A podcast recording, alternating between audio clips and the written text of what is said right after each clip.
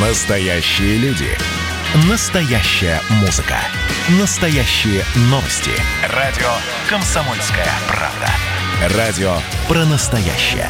97,2 FM. Непарадные портреты с Александром Гамовым. На радио «Комсомольская правда». Всем привет! Непарадные портреты с Александром Гамовым сегодня не совсем обычные, потому что необычный гость, мой друг Антон Немцов. И мы вспоминаем с Антоном его отца, Бориса Ефимовича Немцова, моего героя, героя многих моих публикаций, которого не стало именно в этот день, вернее, в эту ночь, в ночь с 27 на 28 февраля. Послушайте нас, пожалуйста. Антон, спасибо вам, что пришли. Спасибо вам, Александр, что пригласили. Здорово. Вот, дата, на самом деле, печальна очень. Вот, и для меня это, конечно... трагедия, 27 число, гибель Бориса Немцова. Немцова – один из моих самых любимых героев, вы знаете. Вот. Я не во всем разделял позицию Бориса Ефимовича, но то, что это был яркий человек, яркий политик, я это понимал и понимаю, поэтому, собственно, очень часто его вспоминаю, честно. Вот, спасибо огромное. Вот сначала, знаете... я хотел бы с чего начать. Вот я на самом деле вас давно знаю, потому что... Я вас тоже. Да? Вот. У меня перед глазами стоит фотография. Борис Немцов ведет сынишку в школу, в первый класс. Вот. Причем вы такой важный, кудрявый, а Борис немножко... ну, у меня такое ощущение, что вот он больше волнуется, чем первоклассник. Это правда, да? Вы помните этот день хорошо? Ну, этот день я помню, но я бы не сказал, что мой папа, конечно, волновался, но то, что я не волновался совсем, это правда.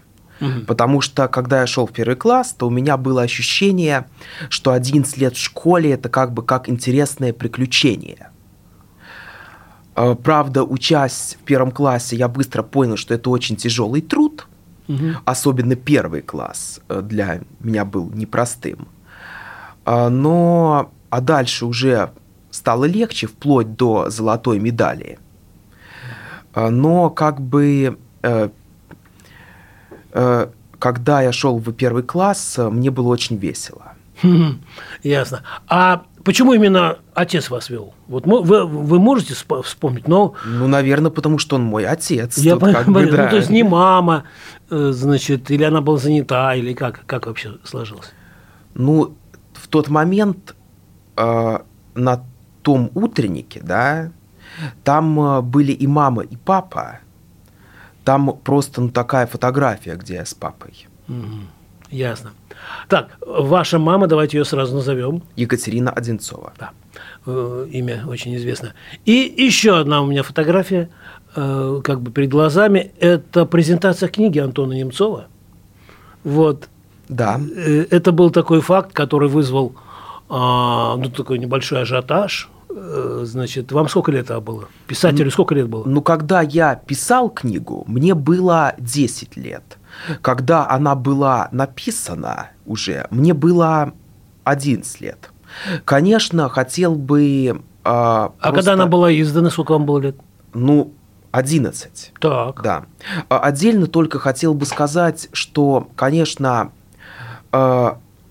именно вот печатал ее не я. Там была история такая, что я надиктовывал на диктофон, моя мама это расшифровывала и потом редактировала.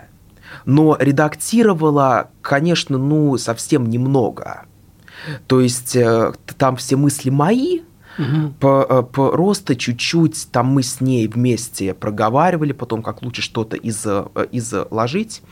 Просто как бы всем слушателям, наверное, понятно, что ребенок в 11 лет именно вот напечатать книгу не может, угу. но надиктовать на диктофон вполне. А давайте напомним, что это была за книга, о чем она и почему вдруг... Эта книга называется «Отцы и дети» или «Записки школьника». Это взгляд 10-летнего ребенка на взрослую жизнь. То есть на семью, на детей, там, на работу, на там, взрослые проблемы разные, да? Вообще, на самом деле, я в детском возрасте был достаточно ребенком развитым, и меня уже в 10 лет, и до этого, кстати, звали на разные ток-шоу, рассуждать на разные взрослые темы. А книга как бы стала уже ну, своего рода, может быть, кульминацией всего этого. Угу. Но ажиотаж был сильный, это правда. А... Борис Ефимович какую роль исполнял? Издателя? Или... Я бы сказал, что ему эта идея казалась прикольной, угу. но он не участвовал в этом. Ну как, он на презентации, там вы автографы раздаете, Дом книги, по-моему? Ну как, он был на презентациях, причем на многих. Да. Угу. Он об этой книге рассказывал своим друзьям, которые тоже были на угу. этих презентациях. По-моему, одну презентацию в Санта-Фе папа даже вроде организовал, но я имею в виду, что он не участвовал в процессе именно создания этой книги. А на какие средства? Как это все было? Вообще-то... Мне за это заплатили. Да, то есть, много. Как бы это платили не мы, угу. а платили нам. Я даже могу сказать, сколько за эту книгу мне заплатили $5000. И мы с мамой на эти деньги на Мальдивы поехали. Да вы что, вы повезли маму, короче. Да, и я еще себе компьютер купил. Ага, ну что, класс. Здорово. Скажите... Тогда в то время вы уже отдельно от папы жили, правильно, да? Ну, в тот момент папа с нами не жил. Вот он мне рассказывал, что у него был родительский день, раз в неделю, по-моему, и он объезжал всех, значит, своих детей. Я не знаю, сколько к тому времени у него было. Значит, вот вы, Жанна, ну, не будем всех перечислять сейчас. Но есть еще моя сестра Дина, полная сестра и по маме, и по папе. Так. Есть еще сестра Соня, которая дочка Ирины Королевой. Вот я ее маленькую помню. Возможно. Да, мы были у них как раз в гостях. Я, кстати, с ней недавно общался. С Соней. А, с Соней, серьезно? Немцовой. Угу. Очень вот. Умная, талантливая девочка и при этом прекрасно поет. Серьезно? Вот. И с мамой, естественно, общались. Да. Ну, ясно. Вот, мы были как раз с Борисом в гостях у них. Они жили там в каком-то санатории, что ли, здесь вот рядом. Вот. И мы созваниваемся периодически. Девочка там маленькая совсем была. Так вот, у Бориса был родительский день, когда он все бросал, политику, там, хозяйственные дела и так далее, и только занимался детьми, ездил только, я не знаю, сколько он там времени уделял каждому ребенку, вот, но он ездил вот по всем детям. Вы подтверждаете, да, вот вы помните, как это было, как часто вы с отцом общались? Ну, примерно, правда, раз в неделю, но бывало и реже, когда у папы какие-то были дела. Он к вам приезжал, да, или вы куда-то, или вас забирал, или куда-то? Ну, когда я был маленький, приезжал всегда он, а лет, наверное, с 15 иногда приезжал я. И просто заставали там, может быть, своих братьев, сестер, да, или нет? Ну, на тот момент у меня братьев еще не было. Угу. Понятно. Так скажем. То есть только с сестрами? Да. Угу. Ну и с их мамами, естественно, да? С Ириной Королевой я, наверное, стал общаться с лет 14 где-то, может быть. Вот так вот, да? Она, кстати, очень хорошо готовит, как я понял. Как и с Соней. Угу. Ясно. Вот для чего были эти встречи? Что, просто ходили куда-то в кино, в цирк, в театр, просто по улицам? Или как? Мы ходили в разные места. И в кино, и иногда в кафе, иногда гуляли, иногда у нас дома, иногда спортом занимались, иногда... В теннис? Нет, в спортзал ходили. Угу. Просто качались? Железо, да. Угу. Иногда там еще что-то, иногда физику. Угу. Много чего. Угу. Ясно. Я напоминаю, в эфире радио «Комсомольская правда», непарадные портреты с Александром Гамовым. Сегодня мой гость Антон Немцов. Мы вспоминаем его отца и героя многих моих публикаций Бориса Немцова. Не переключайтесь, будет грустно, но интересно. Непарадные портреты с Александром Гамовым.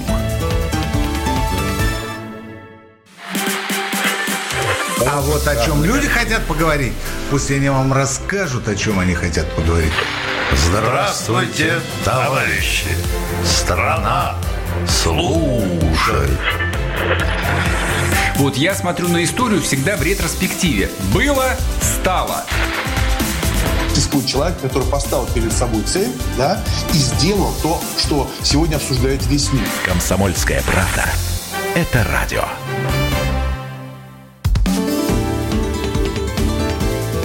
Непарадные портреты с Александром Гамовым на радио «Комсомольская правда».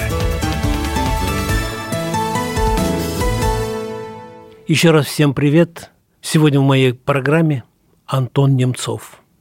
Мы вспоминаем Бориса Ефимовича Немцова, политика и человека. Какие-то забавные случаи.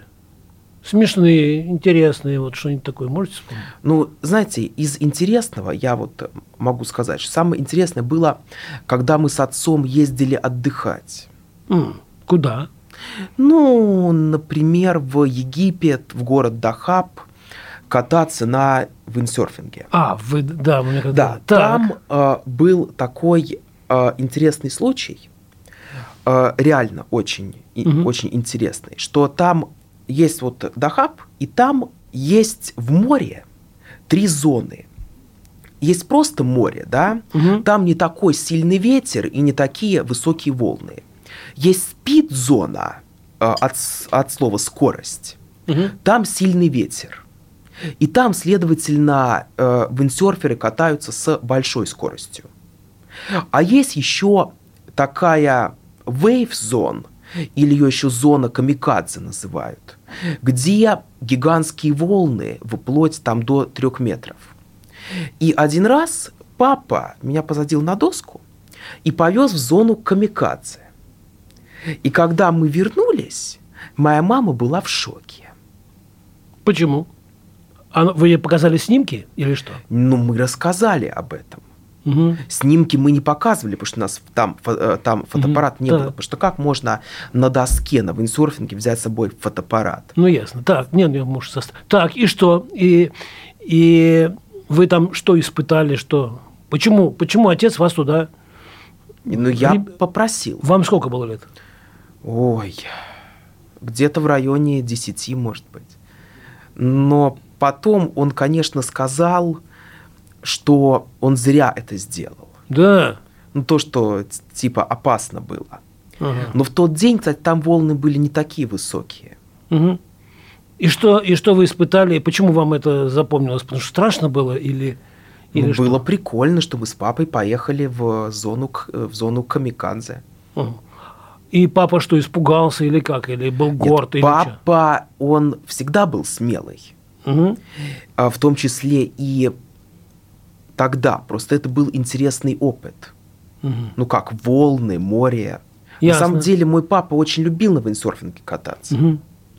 И это был его любимый спорт. Понятно. Я, конечно, тоже научился, угу. но не так хорошо, как он. Даже вообще не так хорошо, как он. То есть это как-то была черта его характера, да? Или как отражало его характер? Вот куда-то в пучину?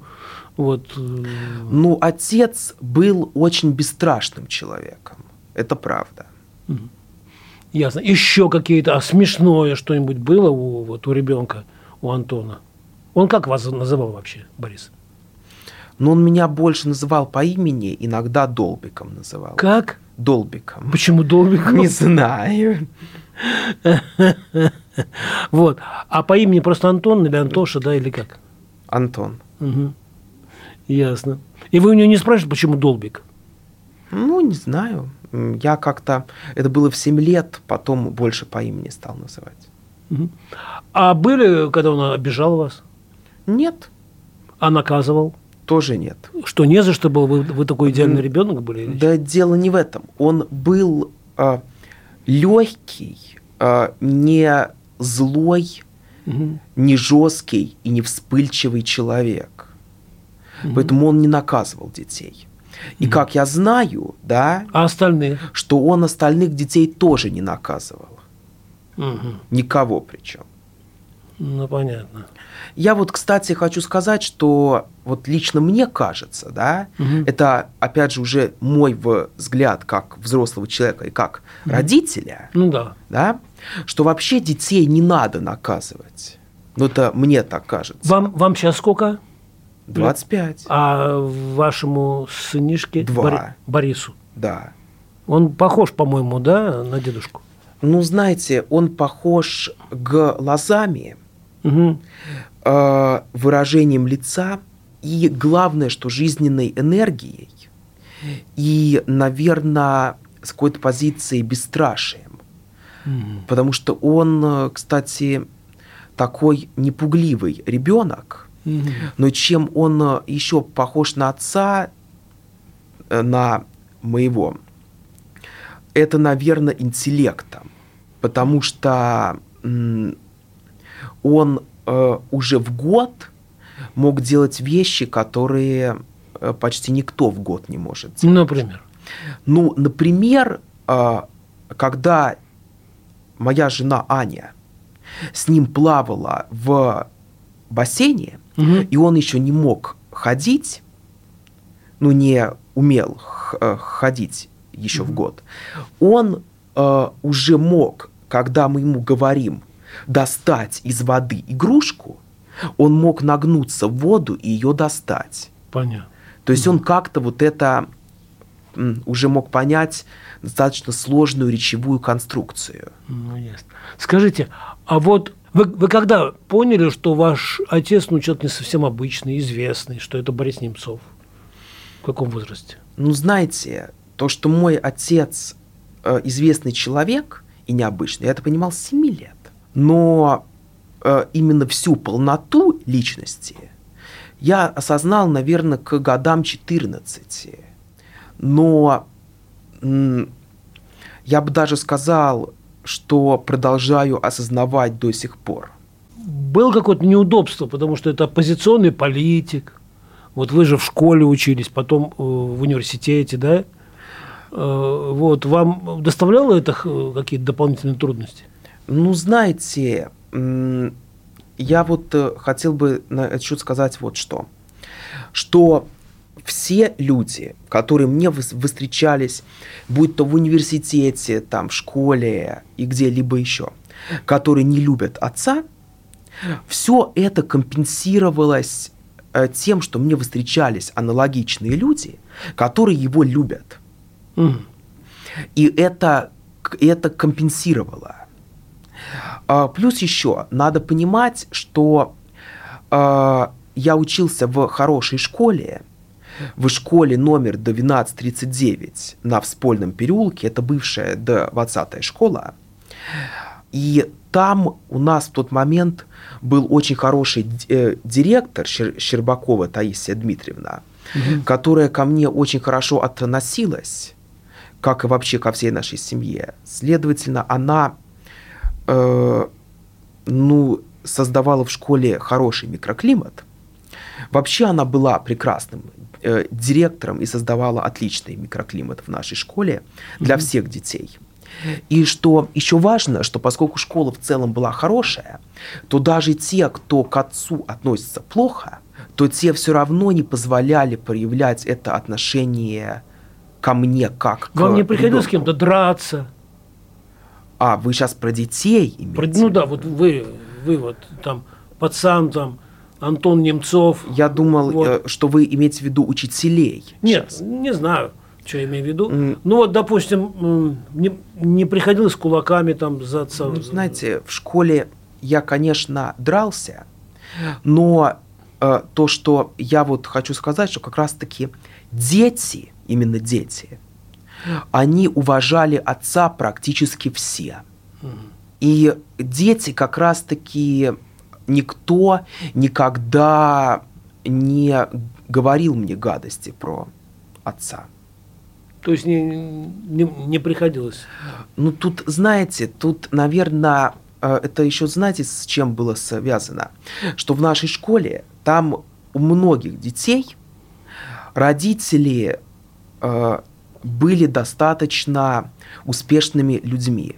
У кого-то бизнесмены, у кого-то политики, у кого-то артисты, у кого-то, допустим, представители силовых структур. Не хотите назвать фамилии? И, знаете, я могу назвать некоторых людей. Например, в нашей школе учился Сергей Цой, сын помощника Лужкова Цоя. Допустим. Сергея Цоя. Да. Или у нас в школе учились еще дети из семьи Михалковых. То есть я сейчас не буду перечислять всех, потому что нет смысла, да? Но в нашей школе учились дети известных родителей. И поскольку как бы про каждого известного человека можно что-то сказать, то в нашей школе сформировалась среди детей такая культура, что не говорить про родителей друг друга что-то плохое. Тем более, что, может быть, в какой-то школе, где у детей не такие родители, там дети могли злиться, просто как бы, что у них нет таких родителей, а у меня есть. А когда у всех такие родители, то никто не завидует. Учатся в школе, в принципе, все с известными родителями. Я напоминаю, в эфире радио «Комсомольская правда» программа «Непарадные портреты» с Александром Гамовым. Мой друг Антон Немцов, сын Бориса Ефимовича Немцова, российского политика, которого не стало в ночь с 27 на 28 февраля. Непарадные портреты с Александром Гамовым.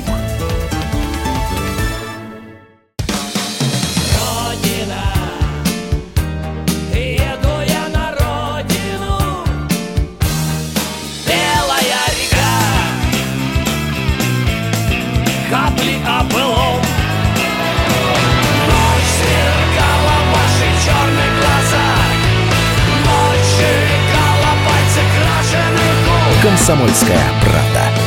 Радио поколения ДДТ.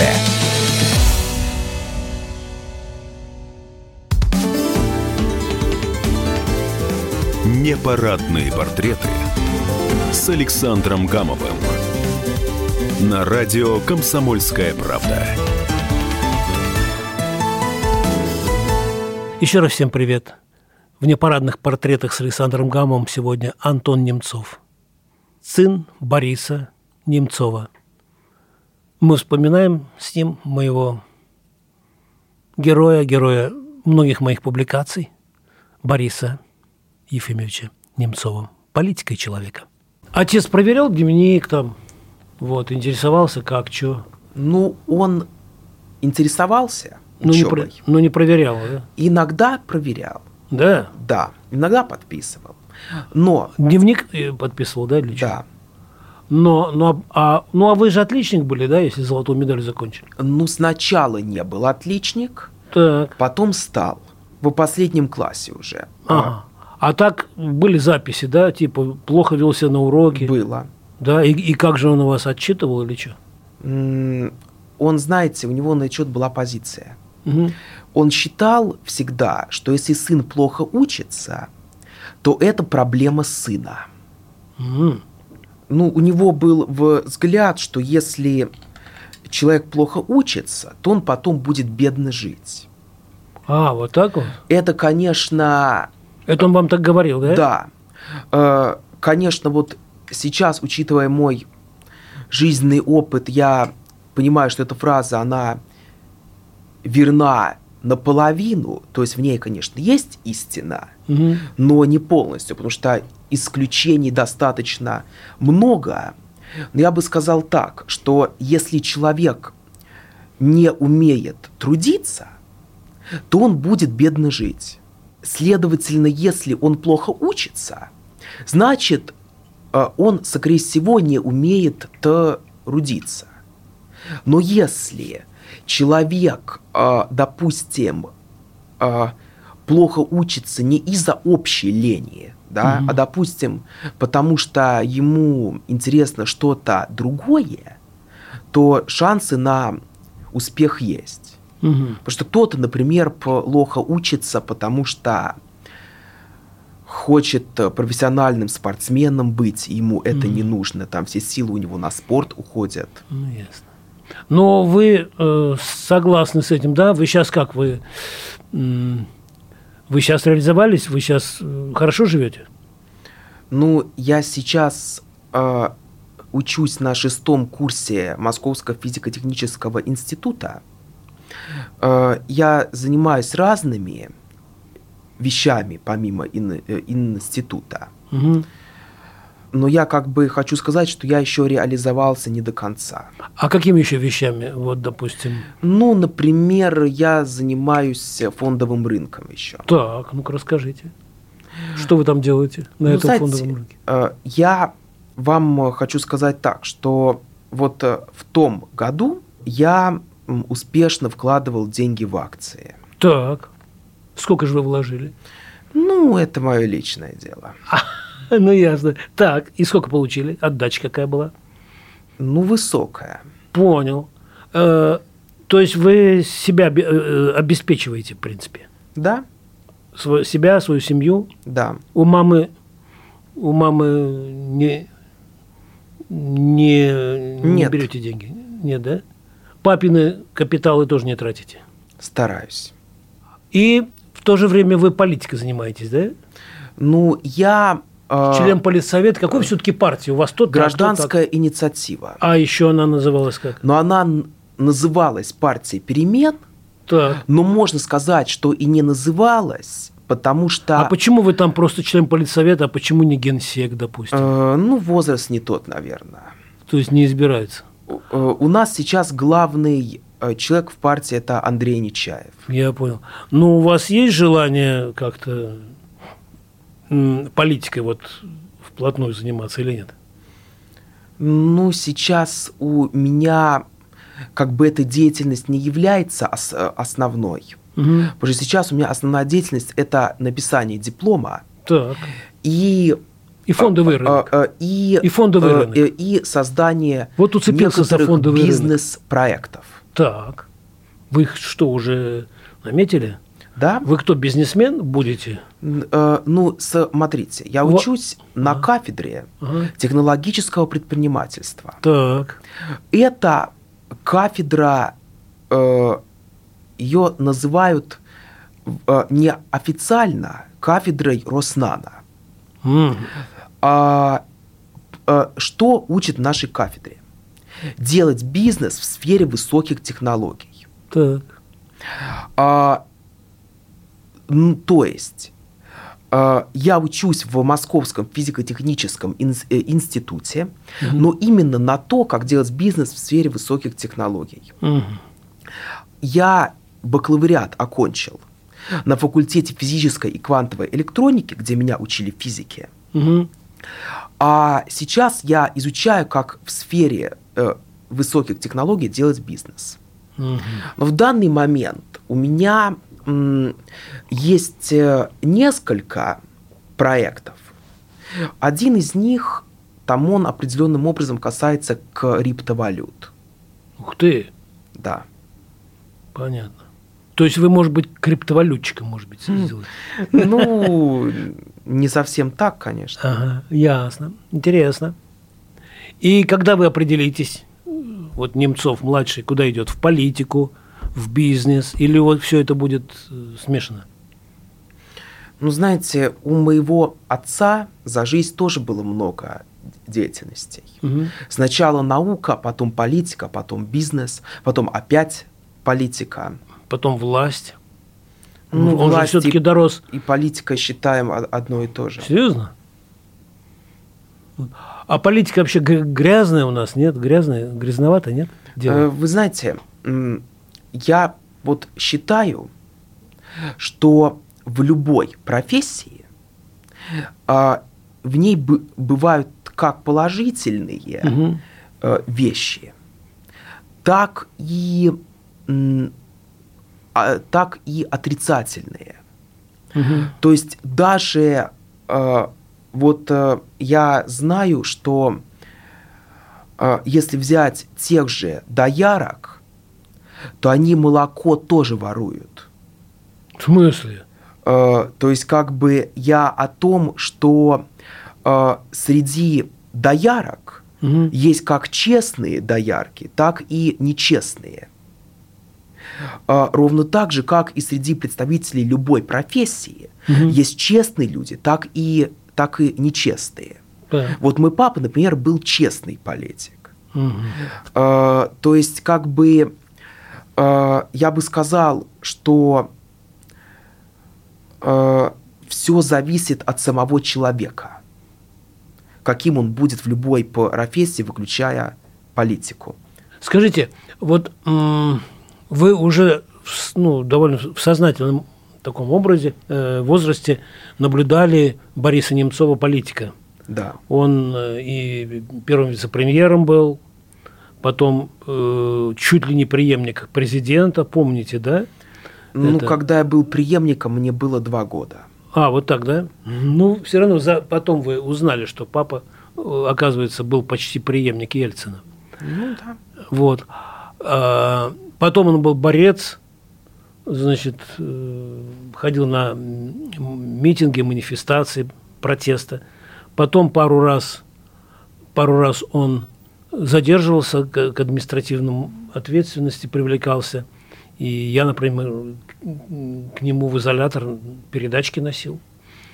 Вот, Кстати, радио «Комсомольская правда» я однажды ему отнес в камеру. Вот. И он слушал и анализировал наши передачи. Вы знаете, такое. То есть я к чему это говорю? Как вы это воспринимали вот своим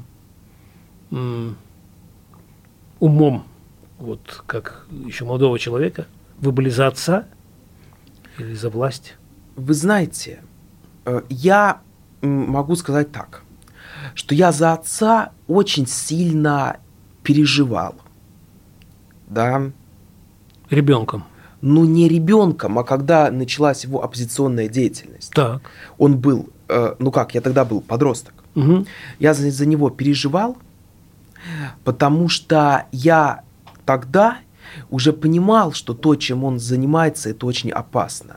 И, конечно, лично мне бы хотелось, чтобы он этим не занимался и был сейчас жив.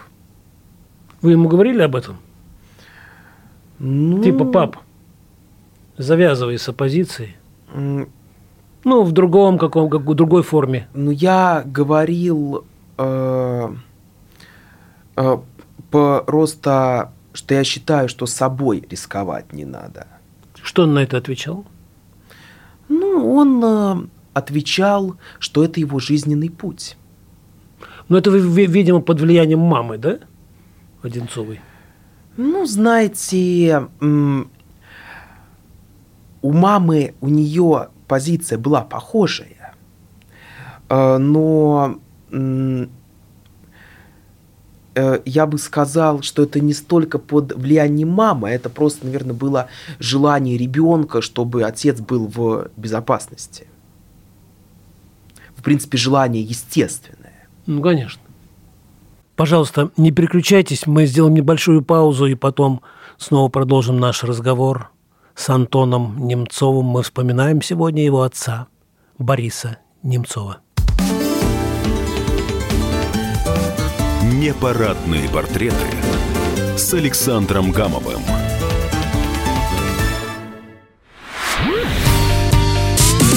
Хочется двигаться с каждой секундой быстрей. Мое сердце остановилось, мое сердце замерло. Она жует свой орбит без сахара и вспоминает тех, кто плакала. Комсомольская правда. Радио поколения «Сплин».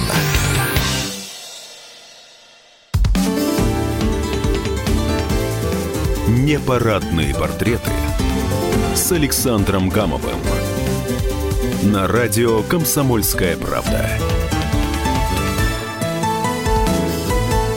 Еще раз всем привет, с вами Александр Гамов. Программа «Непарадные портреты» посвящена сегодня Борису Немцову. Об этом человеке, об этом политике мы вспоминаем с его сыном Антоном Немцовым. Ну, здесь, может быть, самый, конечно, трудноватый вопрос, я очень хорошо помню. Я тогда Ирине Королевой звонил, когда стало известно, что Бориса нет.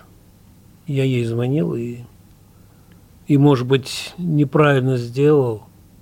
Ну, я журналист, у меня выхода не было, и меня ругали за это коллеги. Я просто вот ее плач в эфир дал. Но, с другой стороны, это моя работа, и это трагедия человека, это вот крик. Вот у вас... И я прошу прощения, конечно, у Бориса, что я так поступил. У вас было... Какие были... Когда вы об этом узнали? Наверное, на утро, скорее всего. Ну, смотрите. Я хочу сказать, что я в ту ночь Ирине Королевой тоже звонил. И она тоже плакала, когда я звонил. Я об этом узнал ночью, примерно где-то... через час после гибели, да. Вам кто об этом сказал? Мне на телефон начали присылать соболезнования. Mm. И когда я эти соболезнования стал читать, то я сразу понял, что что-то не то. Да? Почему? Потому что у меня возникли мысли, что что-то случилось или с папой, или с мамой. Потому что в тот момент моя мама летела на самолете, и я подумал, что, может быть, самолет разбился. Ну, раз мне высылают соболезнования.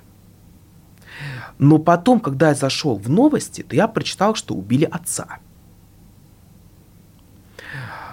И у меня была такая реакция, да, что меня после этого несколько часов рвало. Ну, это как бы, знаете, такая реакция вегетативной нервной системы на очень сильный стресс. Ну как? Ну, у кого-то, допустим, начинаются сердечные приступы, у кого-то кто-то падает в обморок. У меня была вот такая реакция. Извините меня за такие вопросы, Антон. Ну, я вам на него ответил. Да. Я был в шоке. Ну, это, на самом деле, очень сильный шок. И, кстати, хочу сказать, что для меня это был настолько шок, что я смог заплакать только на 11-й день после убийства.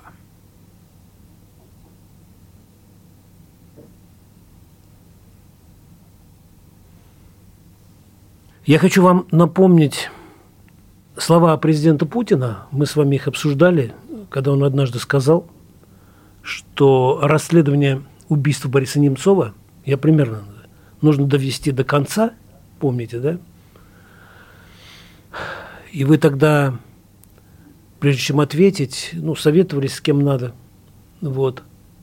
Можете сейчас вот, как вы это воспринимаете, как вот, как бы вы это прокомментировали?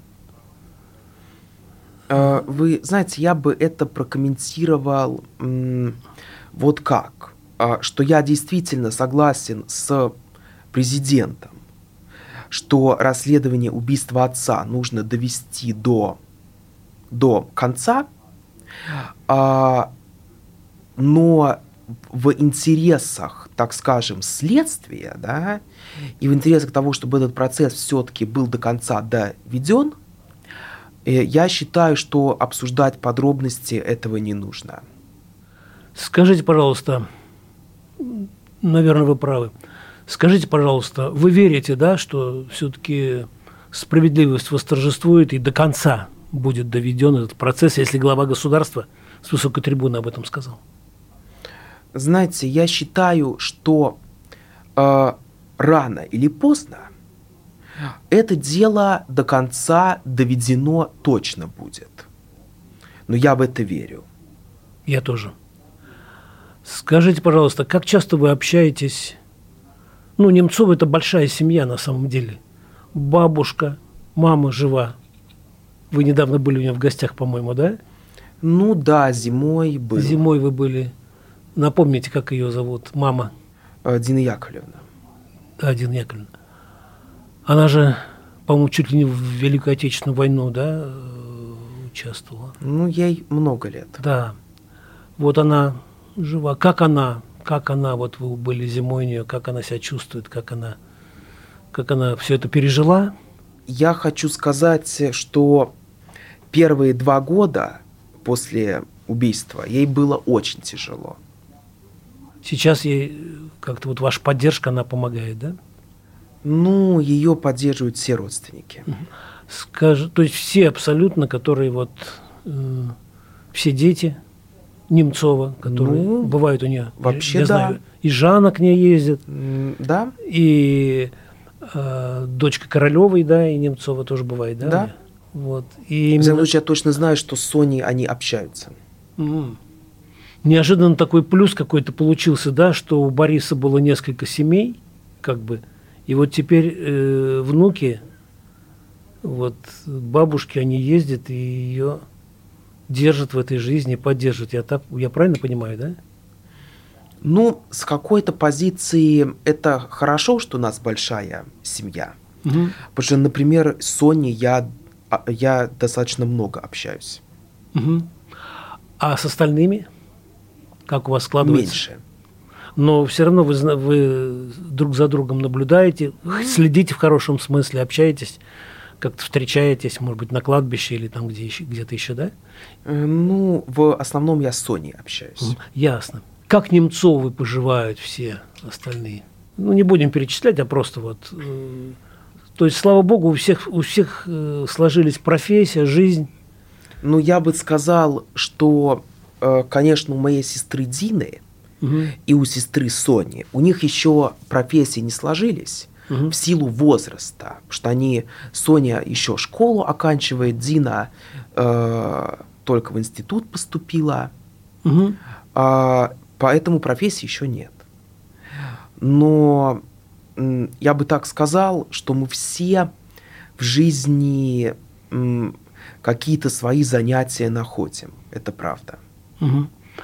Скажите, вот когда Бориса Ефимовича не стало, появились, я не знаю, могу я такой вопрос задавать или не могу Антону Немцову? Ну, можете. Появилось еще несколько претендентов на звание детей Немцова. Вот, вы в курсе, да? Да. Вот. Как вы вообще к этому процессу, ко всему отнеслись? К этим процессам? Ну, знаете, я ко всем этим процессам отнесся вот как, что поскольку мой отец мне про этих детей не говорил, то я решил, что как решит суд, угу. так и надо. Вот и все. Ясно. Давайте закончим на какой-то оптимистичной ноте. Самое светлые какие у вас воспоминания об отце? Что вот, когда вот Борис Немцов, самое светлое, что вы видите перед собой? Что у вас перед глазами? Факт какой-то, деталь какая-то, какая-то вещь, какие-то слова. Знаете, вот у меня дома есть такой бык железный, и он стоит на подставке, на которой написано «Боря Апохож». Это, так скажем, у меня вызывает определенные воспоминания о папе. Что это означает, надпись? Ну, наверное, то, что мой папа был сильным, как бык. Но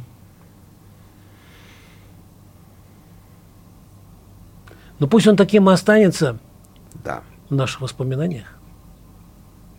Я надеюсь, что в целом с такой светлый был разговор у нас сегодня. Да. Без обид. Конечно. Что-то будем вырезать или дадим прям в таком виде?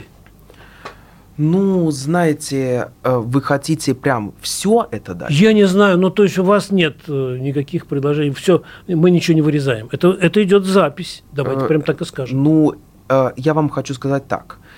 Если вы как журналист считаете, что что-то нужно вырезать, вы можете вырезать, но у меня никаких как бы предпочтений нету.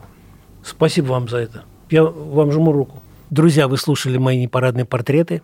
Полностью наш разговор вы можете еще и прочитать на сайте kp.ru. Антон Немцов, Александр Гамов желает вам, чтобы у вас был хороший, теплый, мирный, нормальный февраль. Всем привет, берегите себя, счастливо. Непарадные портреты с Александром Гамовым.